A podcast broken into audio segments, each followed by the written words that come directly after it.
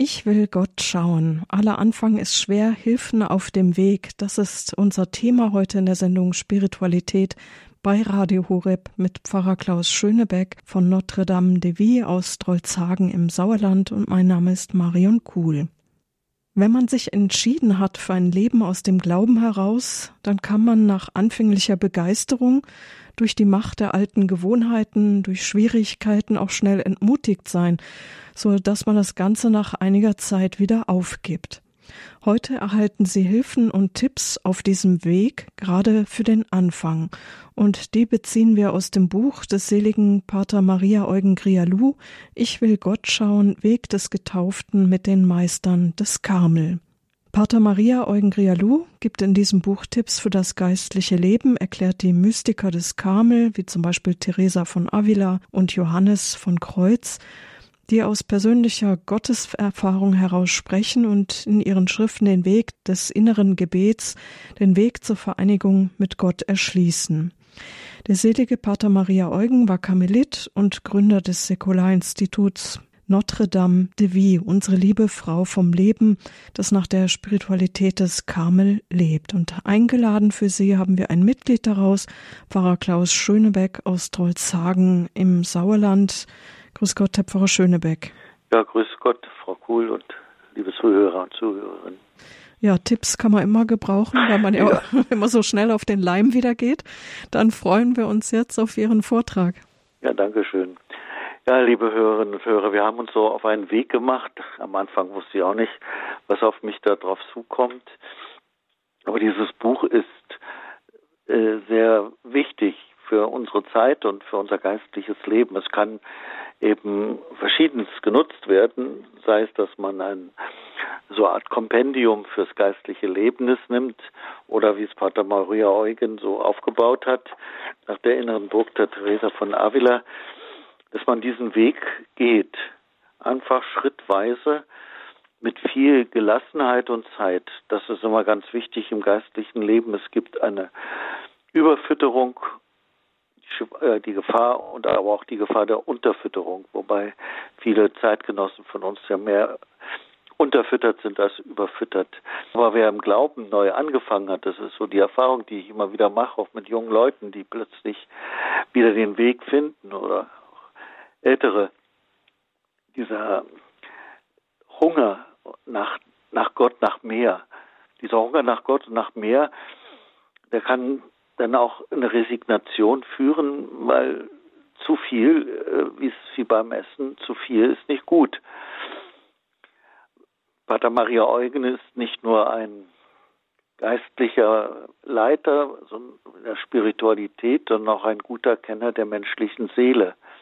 Und daher ist dieses Buch also wirklich auch ein Buch, ein ausgewogenes Buch, wie überhaupt die heilige Teresa von Avila eine Frau ist, die nüchtern und sachlich die Dinge benennt und die eben brennt, brennt in der Liebe zum Herrn. So haben wir diese Sendereihe begonnen mit, dem Buch, mit diesem Buch. Therese hat ja eine Vision, also dieses Buch, die Seelenburg, die innere Burg, worauf auch Ich will Gott schauen ja fußt, hat einen ganz klaren Aufbau. Den beschreibt, beschreibt den Weg eines Christen hin, bis er mit soweit ist, sich mit Gott vereinigen zu können. Und dazu sind natürlich viele Etappen notwendig. Und jede Etappe auch, das spüren wir ja, wer auf dem geistlichen Weg ist oder wer auch bewusst Christ sein will und aus Glauben lebt, dass es immer wieder auch Zeiten der Trockenheit gibt. Und Theresa und Johannes vom Kreuz, der schreibt besonders viel auch über die Nächte. Das gehört zu unserem Leben. Das sind die Etappen, die wir gehen, die wir manchmal auch äh, gehen müssen, eben um zum Kern, zu unserem Kern zu kommen und zum Kern äh, unseres Glaubens, also dazu, dass wir eins werden können mit dem Herrn. Und Theresa schaut es eben wie so ein Kristall mit vielen Facetten, die umso heller leuchten, erleuchtet sind, je mehr wir uns dem Mittelpunkt nähern, wo Gott wohnt, eine strahlende Sonne. Die Seele wandert nämlich von der Peripherie nach innen auf das Zentrum ihrer selbst zu, um sich dort mit Gott vollkommen zu vereinen und ganz und gar in seinem Licht und unter seiner Führung zu leben. Das ist das Ziel. Und auf dieses Ziel wollen wir in diesen Sendungen zugehen. Das restlose Einswerden mit Gott, ist das eine Utopie oder ist das eine äh, Möglichkeit? Ich bin der Meinung, es ist eine Wirklichkeit, die wir erreichen können, aber der Weg dorthin ist schwer. Schwer, weil er über unser eigenes Ich geht. Wir spüren am geistlichen Weg, dass es jeden von uns, der auf diesem Weg ist, egal auf welcher Stufe oder in welcher Position dieses Weges, wir stoßen an unsere Grenzen, an das, was uns begrenzt, was es in uns ist und was wir auch oft nicht loslassen wollen. Und wo wir denn Widerstände spüren, Widerstände in uns. Aber um in dieses Einswerden mit Gott zu kommen, was Theresa die geistliche Vermählung nennt, die umwandelnde Vereinigung, müssen wir diesen Weg gehen. Und äh, uns geht es ja so, wie Johannes vom Kreuz es in einem Gedicht schreibt, du hast mein Herz verwundet, warum heilst du es nicht? Also diese tiefe Sehnsucht, sonst würden Sie nicht jetzt zuhören, sonst würde ich nicht äh, mich damit beschäftigen. Diese tiefe Sehnsucht nach dieser Einheit, nach dieser Liebe Gottes, die uns schon ergriffen hat, aber wo wir spüren, dass wir noch weit weg sind oder dass wir uns noch, wo wir spüren, wir sind noch nicht am Ziel. Der Weg zu Gott beginnt mit bei einem Minimum des Gnadenlebens. Das ist der Ausgangspunkt, Minimum. Und Theresa sagt ja immer, dieses Minimum ist das Gebet. Das ist das Eintrittstor zur Burg. Und äh, in diesem, bei diesem Minimum ist Gott der, der erstmal viel Gnade, viel Segen schenkt, viel geistliche Erfahrung. Es ist so wie einem Kind, das dem Evangelium steht es auch an einer Stelle, äh, an der Mutterbrust saugen. Das ist äh, Paulus, Entschuldigung. An der Mutterbrust saugen. Da fühlen wir uns wohl und äh, wir, das ist ja, der geistliche Weg wird ja oft äh, beschrieben mit dem Weg eines Kindes, einem Wachsen eines Kindes. Also der Ausgangspunkt äh, und dieser Ausgangspunkt soll uns ja für uns immer mehr in diese zum Ziel der umformenden Vereinigung umformen, umdenken. Unser Geist äh, wird, wird gereinigt wird, verändert sich durch die Begegnung mit dem Herrn. Und Unterwegs unterscheidet Therese halt sieben Etappen oder Wohnungen, die der Vision von der Burg, dem immer heller strahlenden Licht in der Wirklichkeit, einem Fortschritt in der Gotteinigung entsprechen.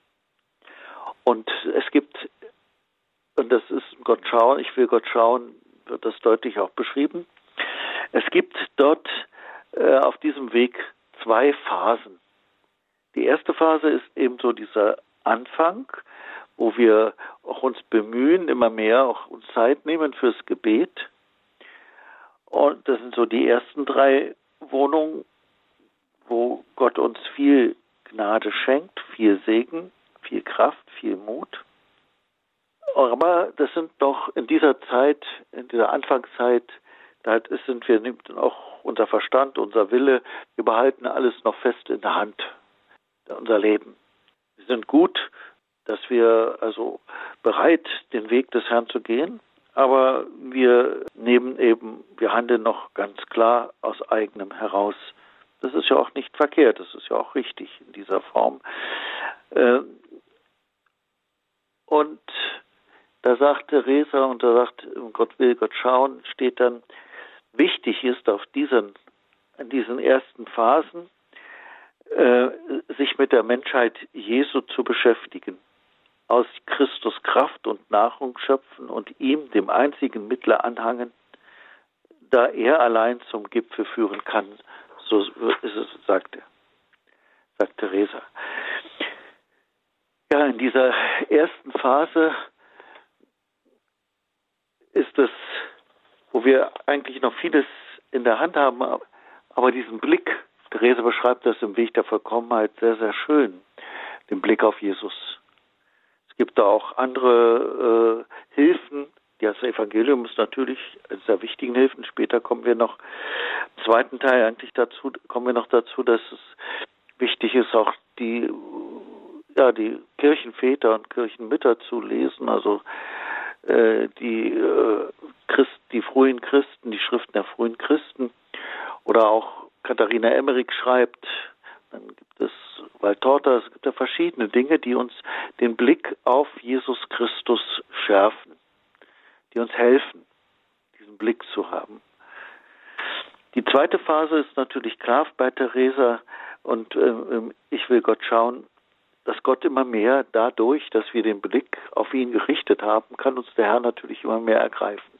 Auch unsere Gedanken, unsere Gefühle, äh, vieles wird heil in uns in der Begegnung mit ihm.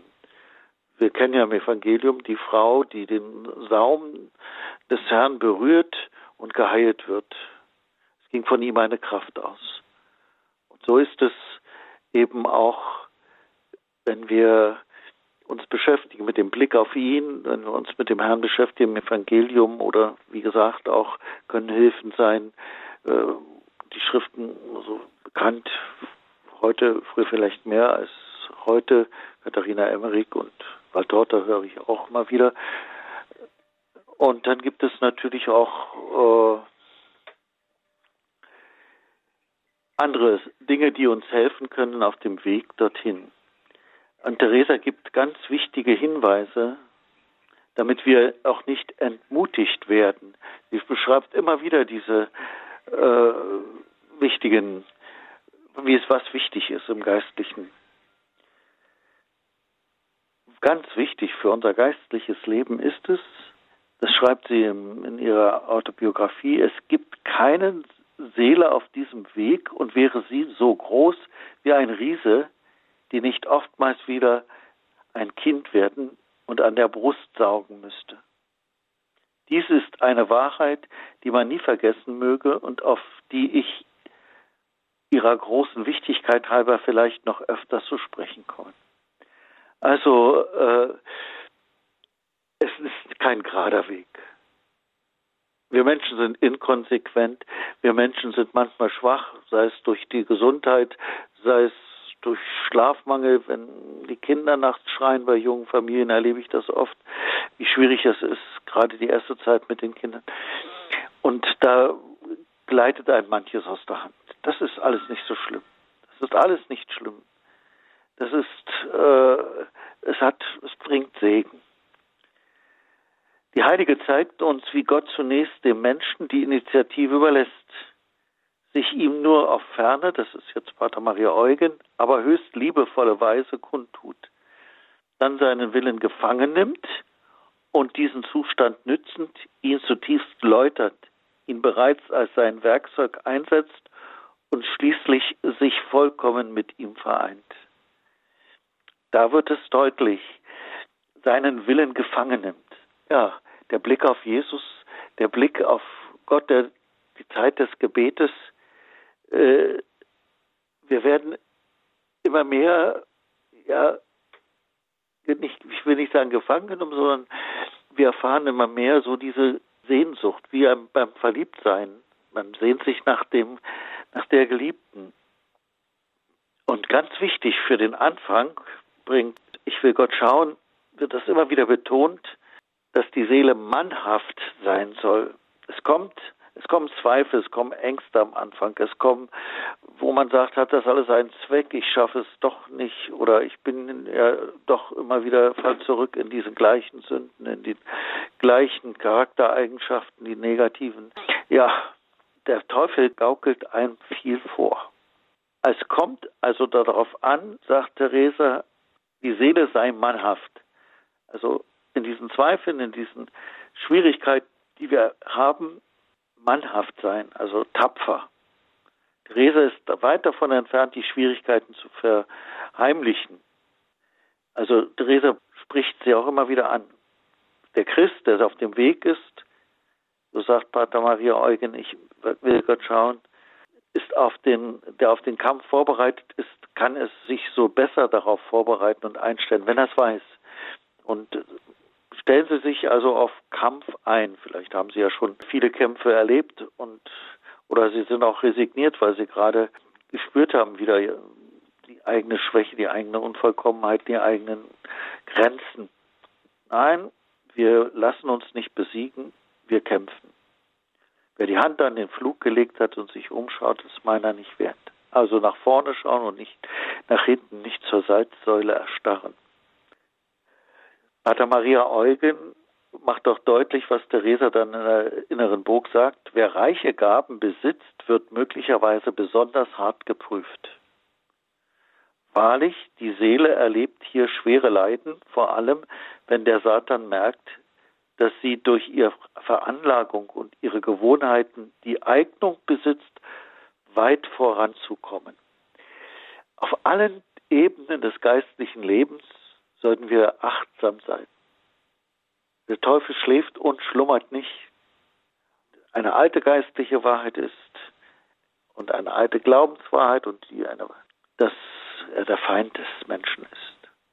Also haben Sie keine Angst. Das ist das Schöne, was Johannes Paul, als, als er vom Papst ernannt wurde, gesagt hat, habt keine Angst. Die wollen wir nicht haben. Und das, auch wenn wir spüren, dass in uns vieles dunkel ist oder wo wir angegriffen uns fühlen und sagen, es hat ja doch keinen Zweck. Nein, mannhaft. Heute ist das Wort mannhaft vielleicht gar nicht so tugend, tapfer ist vielleicht besser. So auch das, das Gleiche sagt das Gleiche. Seid tapfer, seid stark. Schaut nicht um. Natürlich die Leiden, die Theresa anspricht, die Pater Maria Eugen anspricht, die in dem Buch Ich will Gott schauen angesprochen werden. Das sind die schlechten Neigungen. Der Kampf in uns mit unseren Unvollkommenheiten. Das sind die Leiden, die in uns sind. Gewiss muss sich, so schreibt Pater Maria Eugen, der Christ zuerst Gewalt antun, um zu Gott zurückzukehren. Er muss auf seine Gewohnheiten verzichten. Vielleicht muss er sich mit seiner Familie und seinem sozialen Milieu auseinandersetzen und sich davon distanzieren. In aller Freiheit Gott zu suchen und Gottes Anregungen und Ansprüchen zu folgen. Gewiss kommt ihm Gottes Gnade in seinem Bemühen zur Hilfe. Also er muss sich auseinandersetzen auch und distanzieren von äh, den Gedanken, die er innerlich hat. Wir wissen, dass es nicht einfach ist, aber die Liebe Gottes kommt uns entgegen.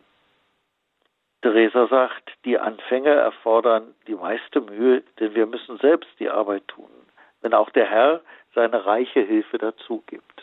An dem Anfang, wir müssen selbst viel tun, aber wir können gewiss sein, dass der Herr seine Hilfe schickt.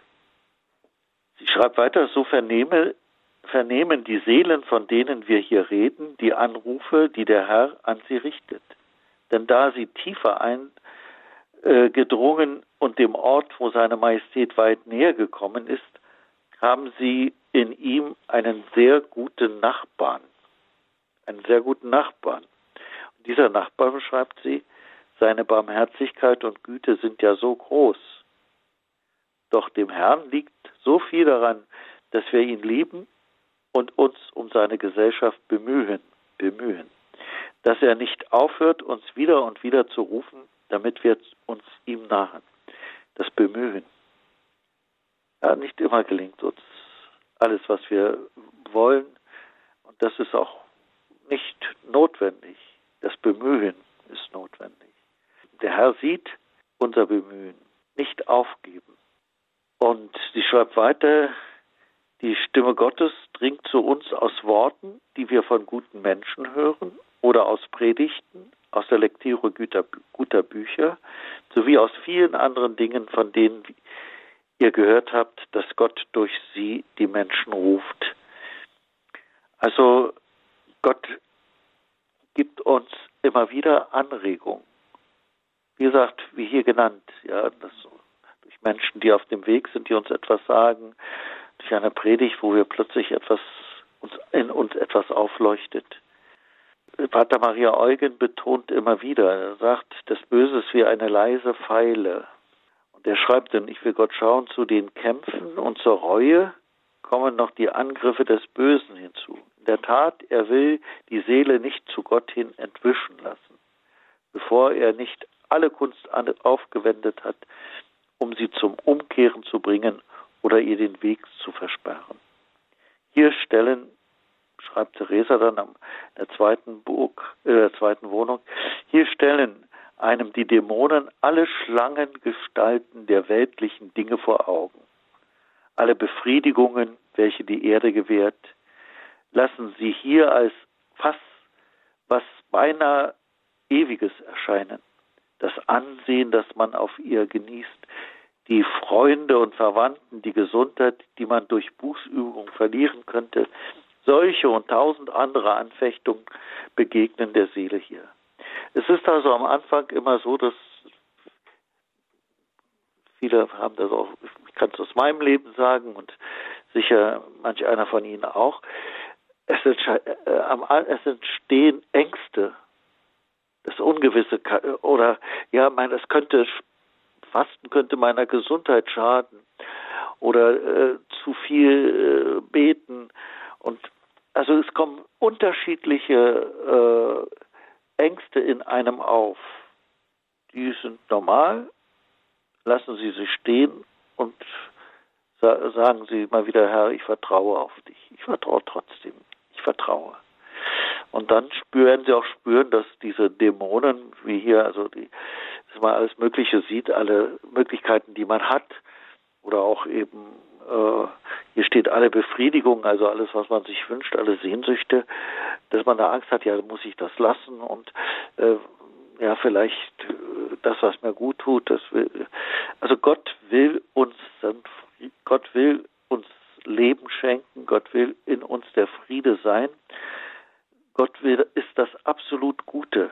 All das Negative, was uns dann hindern möchte, einfach im Vertrauen ablegen. Gott, ich vertraue dir. Trotz den Ängsten, die ich jetzt habe, trotz den Zweifeln, die ich jetzt habe, ich vertraue dir. Und äh, in diesem Vertrauen löst sich, es ist, löst sich wie in äh, Luft auf, all diese Ängste. Aber sie brauchen, oder wir brauchen dieses Vertrauen und wir, wir müssen es aufbringen. Das ist natürlich nicht immer einfach.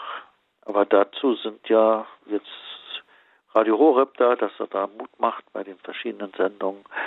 Die Heilige Schrift, Menschen. Es gibt viele Dinge, die uns helfen, immer wieder mutig die Hand anzulegen. Aber wir spüren auch, je mehr wir auf dem Weg sind, der Verstand wird wacher. Und das, äh, wir spüren auch, ich muss standhaft bleiben. Denn an Energie, so schreibt Theresa, mit der er die Anfangsschwierigkeiten durchsteht, kann Gott die Tapferen erkennen. Er sucht nach denen, die den Kelch trinken und ihm beim Kreuztragen helfen können, bevor er ihnen große Schätze anvertraut. Das ist, das steht im, in ihrer Autobiografie im elften Kapitel. Das ist klar überlegen Sie, unser, wir gehen jetzt wieder in die Fastenzeit, in die Bußzeit, österliche Bußzeit. Das Kreuz gehört zum Leben. Das Kreuz äh, wird uns keiner nehmen und von dem Kreuz kommen wir nicht vorbei. Aber das Kreuz ist nicht das Ende. Hier steht es ganz deutlich, ist die Erfahrung von Theresa, den Kelch trinken und ihn beim Kreuz tragen helfen können, bevor er ihnen große Schätze anvertraut. Am Schluss steht die Auferstehung, steht das Leben. Aber zum Leben kommen wir halt nur durch das Kreuz, durch das Kreuz, das andere uns auflegen, dass wir uns selber auflegen, unsere Schwächen. Äh, das ist so. Das Leben ist so. Aber es ist nicht alles und es ist nicht das Ende. Der große Schatz wartet auf uns das ist keine äh, Ideologie oder keine Vertröstung, sondern es ist die Erfahrung, die wir machen können. Jetzt schon stückweise, sagt Paulus, immer mehr. Je mehr wir zum Herrn kommen, umso mehr erfahren wir dieses. Natürlich, unsere, äh, die Prüfungen rühren von unserer menschlichen Schwäche. Und äh, Theresa sagt, denn Gott lässt zuweilen sogar zu, dass das böse Getier uns beißt, damit wir uns später besser in Acht nehmen, zu nehmen wissen. Und um uns zu, um zu erproben, ob es uns sehr leid tut, wenn wir ihn beleidigt haben. Darum lasst den Mut nicht sinken, wenn ihr einmal fallen solltet, und hört nicht auf, vorwärts zu streben. Denn auch diesen Sturz wird Gott zum Guten wenden. Wieder ein ganz besonderer Satz, ein wichtiger. Denn auch diesen Sturz wird Gott zum Guten wenden. Den Mut nicht sinken lassen. Und, was ja auch deutlich wird aus diesem Satz, das böse Getier, das uns beißt, damit wir später besser in Acht nehmen zu wissen, uns später besser in Acht nehmen zu wissen.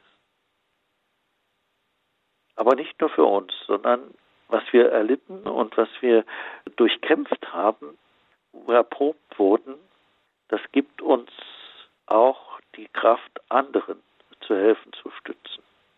Gottes und Nächstenliebe. Aufzugeben, sagt Therese, das wäre das Schlimmste, was man machen kann. Sondern auf Gott vertrauen ist das Wichtige. Der Rückfall ist immer schlimmer. So schreibt es Therese im, oder so lesen wir es im Buch Ich will Gott schauen. Also trotz allem immer wieder durchhalten und, zu, und wissen, dass Gott geduldig ist.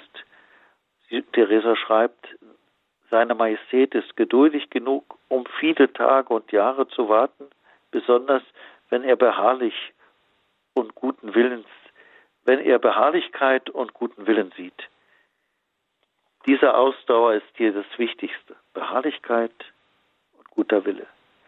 Denn mit ihm werden wir nie leer ausgehen, sondern reichen Gewinn erlangen. Beharrlichkeit und guter Wille. Also äh, hier ist nicht geschrieben von Sieg,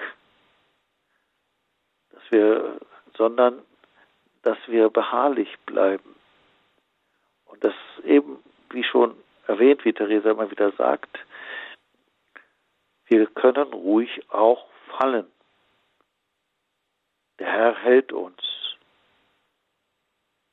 Also es gibt keine aussichtslosen Situationen. Diese Energien brauchen wir, um Erfolg zu haben. Therese stellt mit Bedauern fest, es gibt schon viele, die begonnen haben äh, und die eben, weil sie das Kreuz nicht auf sich genommen haben, äh, ja, einfach aufgehört haben, diesen Weg zu gehen. Also Beharrlichkeit ist das Wichtigste, das Vertrauen. Energischen Willen, schreibt Pater Maria Eugen, ich will Gott schauen, fordert also die Heilige von ihren Anfängern einen starken und geraden Willen, der mit einfachem und aber klarem Blick den Gipfel der Vollkommenheit fixiert, fixiert. Wir sehen ihn, also wir, wir haben ein Ziel. Und fest entschlossen ist, mit freudigem und bereitem Herzen darauf zuzugehen.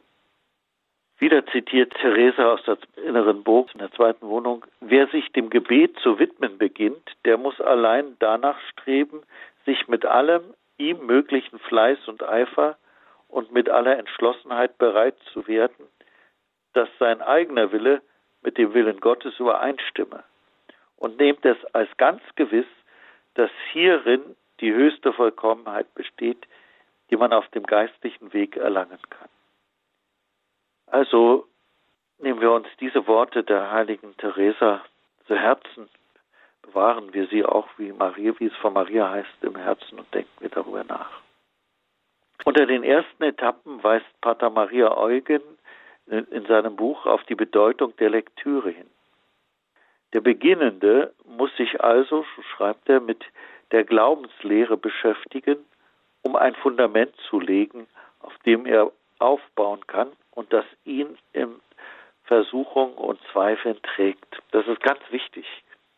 Es gibt, das erlebe ich auch, es gibt so eine High-Bewegung, sag ich mal. Oder man, man ist im Lobpreis, der Lobpreis ist was sehr Schönes und der Lobpreis öffnet den Himmel.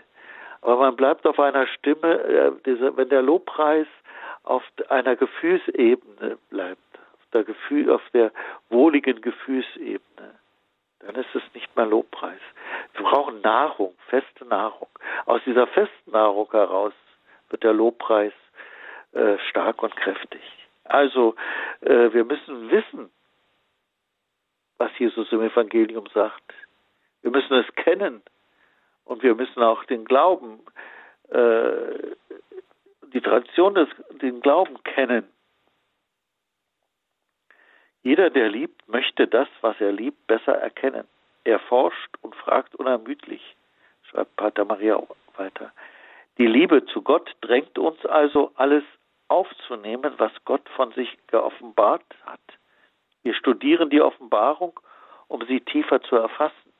Soll das geistliche Leben mehr Verbreitung finden, müssen wir zuerst die religiöse Unwissenheit beseitigen. Sie ist eins der größten Übel unserer Zeit schreibt er damals, das heutige nicht zuzufügen. Ist vielleicht noch schlimmer geworden. Also ich kann nur lieben, was ich kenne. Aber was muss man lesen? Natürlich zuerst das Wichtigste, was wir haben, die Heilige Schrift. Um Jesus Christus zu finden, greifen wir an erster Stelle zur Heiligen Schrift. Wir räumen ihr den vornehmsten Platz ein unter allen zu lesenden und zu meditierenden Büchern, schreibt Pater Maria Eugen. In nüchterner Sprache berichten die Evangelisten von Jesu Erdenleben. Sie überliefern seine Worte, erzählen von seinen Taten, schildern sein Verhalten. Schließlich bietet uns die Bibel die gewaltige Lehre des heiligen Apostels Paulus. Er zeigt uns Christus als das Haupt und den Lebensquell des mystischen Leibes. Der mystische Leib, das ist die Kirche. Christus zeigt, äh, Paulus zeigt das in wunderbarer Weise auf, was Kirche ist. Und enthüllt uns die Tiefe und Fülle dieses Mysteriums. Kein Buch kann uns über Gott und Jesus Christus besser Aufschluss geben. Keines unserer Meditationen eine substanzielle Nahrung bieten oder uns fester und inniger mit Jesus verbinden als die Heilige Schrift. An einem Platz soll sie aufgeschlagen liegen. Das ist das Wertvollste, was wir haben. Dazu kommt auch etwas anderes. Sie kennen die Stelle oder vielleicht ist Ihnen jetzt auch bewusst, als der Diakon Philippus, der Kämmerer der Königin von Äthiopien, fragte, ob er den Abschnitt der Schrift, äh, den er gerade lese, also Paulus fragt, als der Diakon Philippus, Entschuldigung, den Kämmerer der Königin von Äthiopien fragte, ob er den Abschnitt der Schrift, den er gerade lese, dann auch verstehe, antwortete dieser, wie könnte ich es, wenn mich niemand anleitet? Aus der Apostelgeschichte im achten Kapitel steht das. Die Heilige Schrift bedarf der Auslegung, so dass die Botschaft von Christus deutlich hervorgeht. Dies ist die Aufgabe der Theologie. Sie analysiert, also Theologie im richtigen Verständnis. Sie analysiert und wägt ab, koordiniert und lehrt die offenbarten Wahrheiten. So soll es jedenfalls sein. Die Anfänger im geistlichen Leben, sie seien gebildet oder nicht, sagt Pater Maria Eugen, benützen am besten sehr einfache Lehrbücher, wie zum Beispiel den Katechismus. Wir haben einen ausgezeichneten Katechismus. Ist wenig bekannt. Neben der Bibel sollte jeder einen Katechismus haben. Gerade die nüchternen Formulierungen belassen die Wahrheiten ihre ganze Kraft. Denn der Glaube macht Fortschritte, wenn er zuinnerst in die Wahrheit seinen eigentlichen Gegenstand eindringt und nicht, wenn er sich bei menschlicher Rhetorik aufhält. Also wir brauchen etwas Festes. Und das ist eben die Heilige Schrift, das ist der Katechismus, wo die Glaubenswahrheiten erklärt werden das ist die Nahrung für unsere Seele und die Nahrung auch für unser Gebet. Natürlich gibt es auch noch theologische Bücher, die man lesen kann, ja, und die vielleicht auch gut sind, aber es gibt also heute auch verständlich, zahlreich, schreibt Pater Maria Eugen damals schon, es gibt heute zahlreiche allgemeinverständliche theologische Werke, für die dogmatische Weiterbildung. Wir sollten sie mit Dankbarkeit benutzen, vorausgesetzt, wir wählen sie unser, unserem Niveau und unseren Bedürfnissen entsprechend aus und lassen uns nicht von den vielfältigen Angeboten verwirren. Das ist heute tatsächlich so. Es gibt eine Verwirrung dort. Und deshalb, äh, das sind alles Dinge, also Bibel und Katechismus sind die wichtigsten Dinge. Das andere, jetzt was hier genannt wird, theologische Dinge oder wo man Fragen hat, kann man diesen Fragen nachgehen. Aber es ist nicht die Voraussetzung auf dem Weg zu Gott. Ja, also die, äh, zumindest für einen, ich sage für Otto Normalverbraucher, für jemand, der nicht Theologe ist, äh, wer Interesse hat, begeistert ist, natürlich. Und da müsste man sich dann äh, erkundigen. Es gibt äh, Verlage, die noch einigermaßen gute Bücher, also wo, man sagen kann, verständlich und die auch von unserem Glauben her geprägt sind und nicht irgendwelche Theorien haben. Das gibt es ja leider heute auch. Am sichersten für mich persönlich jedenfalls äh, lese ich sehr gerne die äh, Kirchenväter. Ja, also da gibt es auch ganze Ausgaben und äh, die wichtigsten Kirchenväter äh, Therese von Avila ist durch Augustinus tiefer in den Glauben gekommen. Ja, äh, die Kirchenväter sind Meister der äh, sowohl Theologen als auch Kontemplative. Und äh, an den Urquellen heiliger Wissenschaft und christlichen Lebens führen sie uns.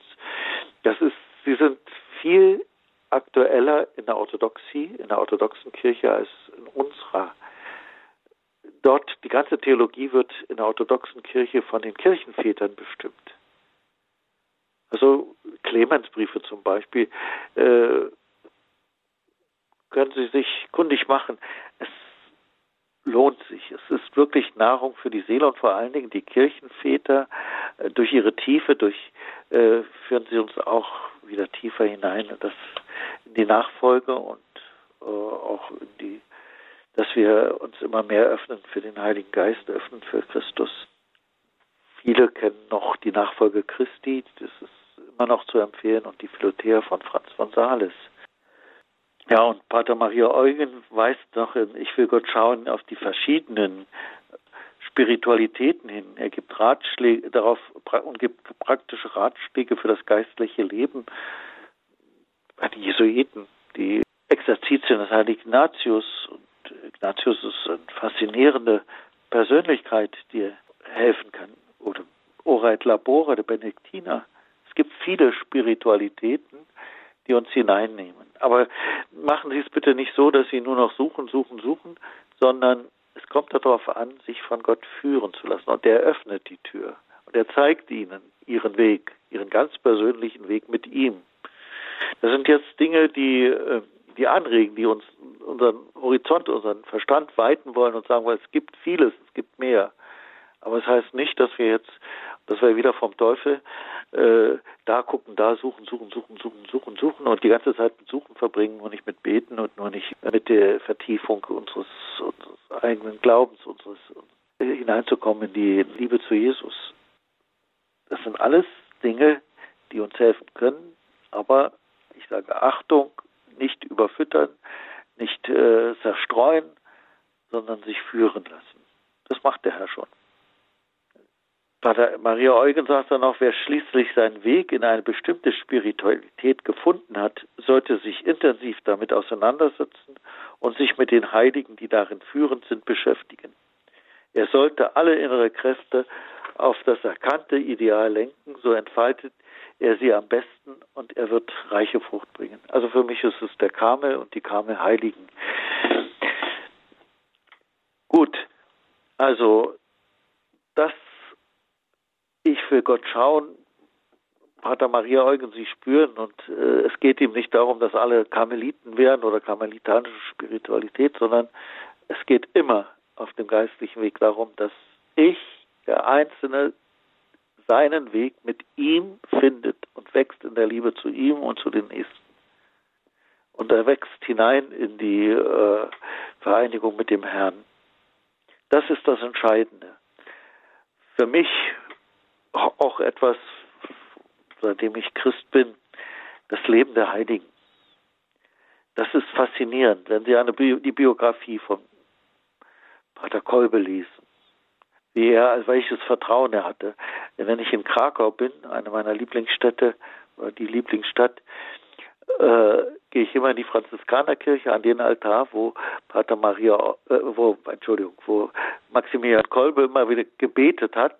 Und zwar, als er anfing mit seinem Apostolat der Druckmaschinen, er brauchte Geld und hatte keins und bat äh, und kam an, auf diesem Altar lag ein Briefumschlag mit genau der Summe, die er brauchte für die Anschaffung der Druckerei. Also äh, so faszinierend, was die Heiligen erleben. Ich will jetzt nicht auf, auf Wunderglaube hinaus, sondern dieses Vertrauen und dass wir von den Heiligen lernen können. Lernen, wie sie mit dem Herrn gelebt haben. Und die Heiligen sind unsere Freunde. Das heißt, äh, wir können zu ihnen beten. Sie übernehmen auch Verantwortung für uns, wenn wir sie verehren, wenn wir einen bestimmten Heiligen haben. Äh, und er prägt unser Leben. Oder sie prägt unser Leben. Und wir lassen uns prägen, aber immer in dem einen in dem Blickwinkel auf Ziel hin. Und da sind die Heiligen große Freunde. Es prägt ihr Verhalten mit, schreibt Pater Maria Eugen, das Leben, das Christus spendet, feiert seinen glänzenden Siege in den Heiligen. Es prägt ihr Verhalten mit Gnade und Kraft. In ihrem Menschsein kommt es uns lebendig nahe, denn es hilft den Heiligen, Schwierigkeiten zu überwinden. Das, denn es hilft uns lebendig nahe. Denn es hilft uns den, es hilft den Heiligen, Schwierigkeiten zu überwinden, mit denen auch wir zu kämpfen haben. An ihrem Beispiel können wir ablesen, welche Anforderungen es an uns stellt, welche Freuden es uns verheißt. Die Heiligen erklären durch ihr Leben, ihren Lebenswandel die Weisung des Evangeliums und veranschaulichen die verschiedenen Spiritualitäten.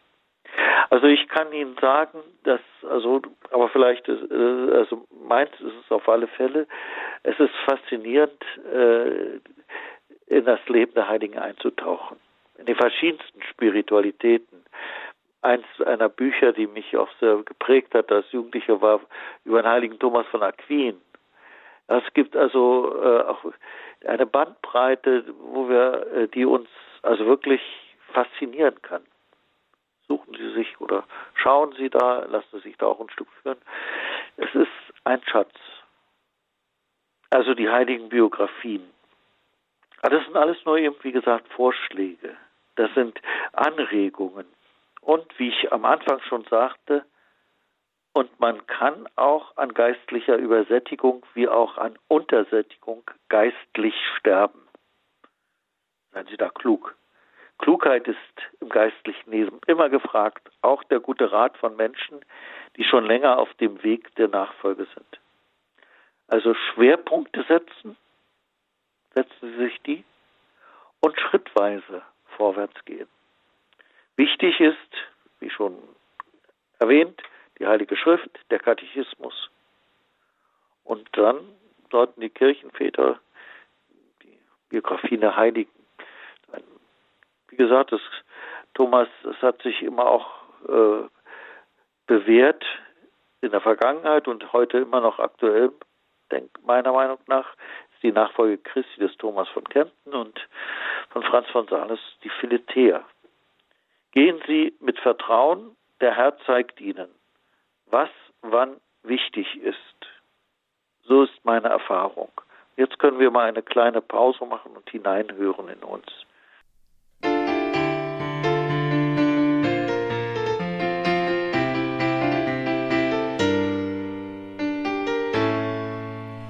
Ich will Gott schauen. Das ist der Titel eines Buches und der Titel auch unserer Reihe. Aller Anfang ist schwer, Hilfen auf dem Weg von Pater Maria Eugen Grialou.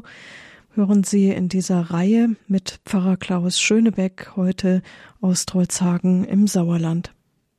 Liebe Zuhörer und Zuhörer, ein ganz wesentlicher Punkt auf dem Weg, am Anfang gerade zu Gott hin, sind die geistlichen Freundschaften. Davon, darüber schreibt Pater Maria Eugen im Ich will Gott schauen auf den Seiten 279 bis 302.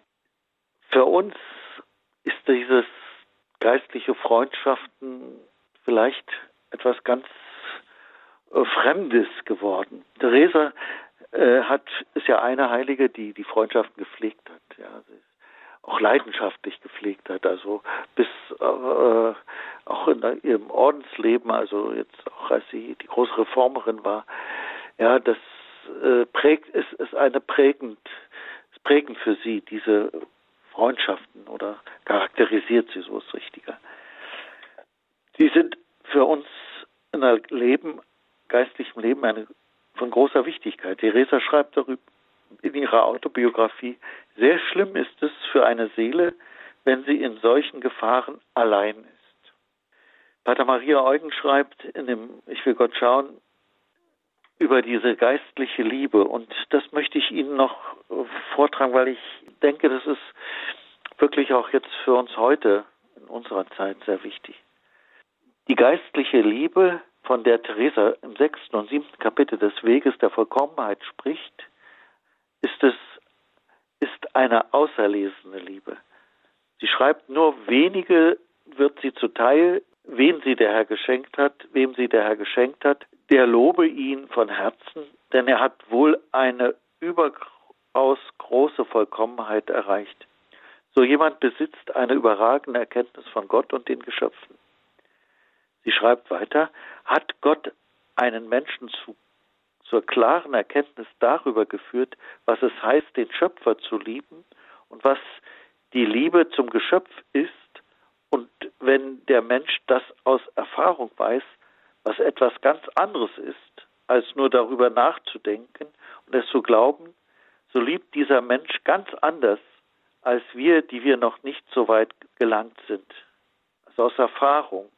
Diese Liebe hält sich nicht bei einem vorteilhaften Äußeren aus. Sie beschreibt ganz klar und deutlich. Und das kann für unseren, für unseren alltäglichen Umgang mit Menschen wichtig sein. Vielleicht auch mit denen, die wir, mit denen wir geistlichen Kontakt pflegen. Diejenigen, schreibt sie, die Gott bis zu dieser Stufe geführt hat, sind großmütige königliche Seelen. Sie geben sich nicht damit zufrieden, was etwas so armseliges wie den Leib zu lieben, so schön und anmutig er auch sein mag. Er gefällt ihnen zwar und sie loben den Schöpfer dafür, aber sie bleiben nicht dabei stehen. Ja, das ist ja bei uns so. Wir bleiben oft an den Äußerlichkeiten. Ist jemand sympathisch, kann gut reden, sieht gut aus, fühlen wir gleich uns hingezogen. Aber da sagt Theresa Vorsicht. Wenn Sie das nicht lieben, was Sie sehen, was lieben Sie dann? Sie lieben zwar, was Sie sehen und fassen Zuneigung zu dem, was Sie hören, was Sie aber sehen, ist unvergänglich. Das ist auch eine Erfahrung. Wenn Sie lieben, halten Sie sich nicht beim Leib auf, Sie richten die Augen auf die Seele und schauen, ob Sie etwas Liebenswertes finden. Wenn nichts da ist, wenn Sie aber doch einen Keim oder eine Anlage erblicken und wenn bei tieferen Graben in dieser Mine Gold zu erhoffen ist, so ist Ihnen keine Mühe zu groß, die Seele zu lieben.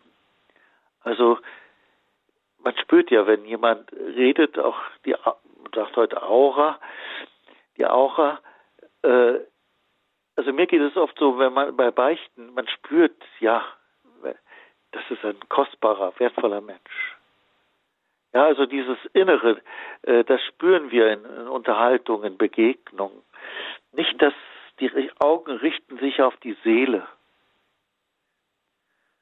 Nur eine große Befähigung zur Gottesliebe und zum Dienst für die Sache Gottes rechtfertigen es, dass man eine Person anderen gegenüber bevorzugt. Das ist auch wichtig. Diese Liebe hat ein lauteres Ziel, weil sie da durch und durch geistlich ist und sich alle natürlichen Neigungen unterworfen hat. Es ist völlige uneigennützige Liebe. Uneigennützige Liebe. Warum liebe ich jemanden? Schätze jemanden? Das Wort Liebe ist jetzt hier ja nicht ganz individuell eng unbedingt gemeint. Also Partnerschaft, sondern wirklich auch Freundschaft. Diese Liebe ist eine Liebe ähnlich die der wahrhaft Liebende. Und zwar der wahrhaft liebende Jesus zu uns hat, die Jesus zu uns hat. Also die Liebe ist die Liebe, ist der Liebe ähnlich, die Jesus zu uns hat. Sie ist brennend stark, diese Liebe, ganz wie Jesu Liebe zu uns. Brennend stark, das heißt, dass man wirklich jemanden gern hat, möchte ich sagen, das Wort Liebe jetzt mal, äh, wirklich jemanden schätzt und das Gute für einen, für diese Person möchte. Es ist seltsam, wie leidenschaftlich diese Liebe ist, wie viele Tränen sie kostet, wie viel Buße und wie viel Gebet, welchen Eifer den geliebten Menschen all denen ins Gebet zu empfehlen, von denen die liebende Seele meint, äh, dass ihr Gebet ihm helfen wird. Es ist ein beständiges Verlangen. Sie gibt sich nicht zufrieden, bis sie einen Fortschritt bei ihm feststellt. Ob sie isst oder schläft, immer ist sie in Sorge und Furcht, die von ihr so sehr geliebte Seele könnte verloren gehen und sie würde für immer getrennt sein. Sie würden für immer getrennt sein. Und das ist ganz wichtig, diese äh, selbstlose Liebe, die äh, den anderen sich schenkt, sich widmet. Diese Liebe, die nicht an sich denkt, sondern sagt, ich möchte für diesen Menschen, der so kostbar und wertvoll ist, nur das Beste. Das tue ich im Gebet. Und mit so einem Menschen kann man sich austauschen, mit so einem Menschen kann man eins werden, weil man auf dem Weg zu Jesus ist. Liebe Hörerinnen und Hörer, versucht heute einige Anregungen zu geben für Ihr Leben mit Gott und auf dem Weg zu Gott hin. Ich wünsche Ihnen viel Kraft, viel Mut und Stärke, die Kraft des Heiligen Geistes. Und dazu segne Sie der dreifaltige Gott, der Vater, der Sohn und der Heilige Geist. Amen. Vielen Dank, Herr Pfarrer Schönebeck, für den Vortrag. Gerne. Danke auch Ihnen, liebe Zuhörer, fürs Dabeisein. Sie können diesen Vortrag auch nachhören, entweder in der Mediathek von Radio Horeb im Podcast unter horeb.org zum Anhören oder auch weiterleiten oder Sie können eine CD bestellen unter der 08328 921 120. Alles Gute wünscht Ihnen Marion Kuhl.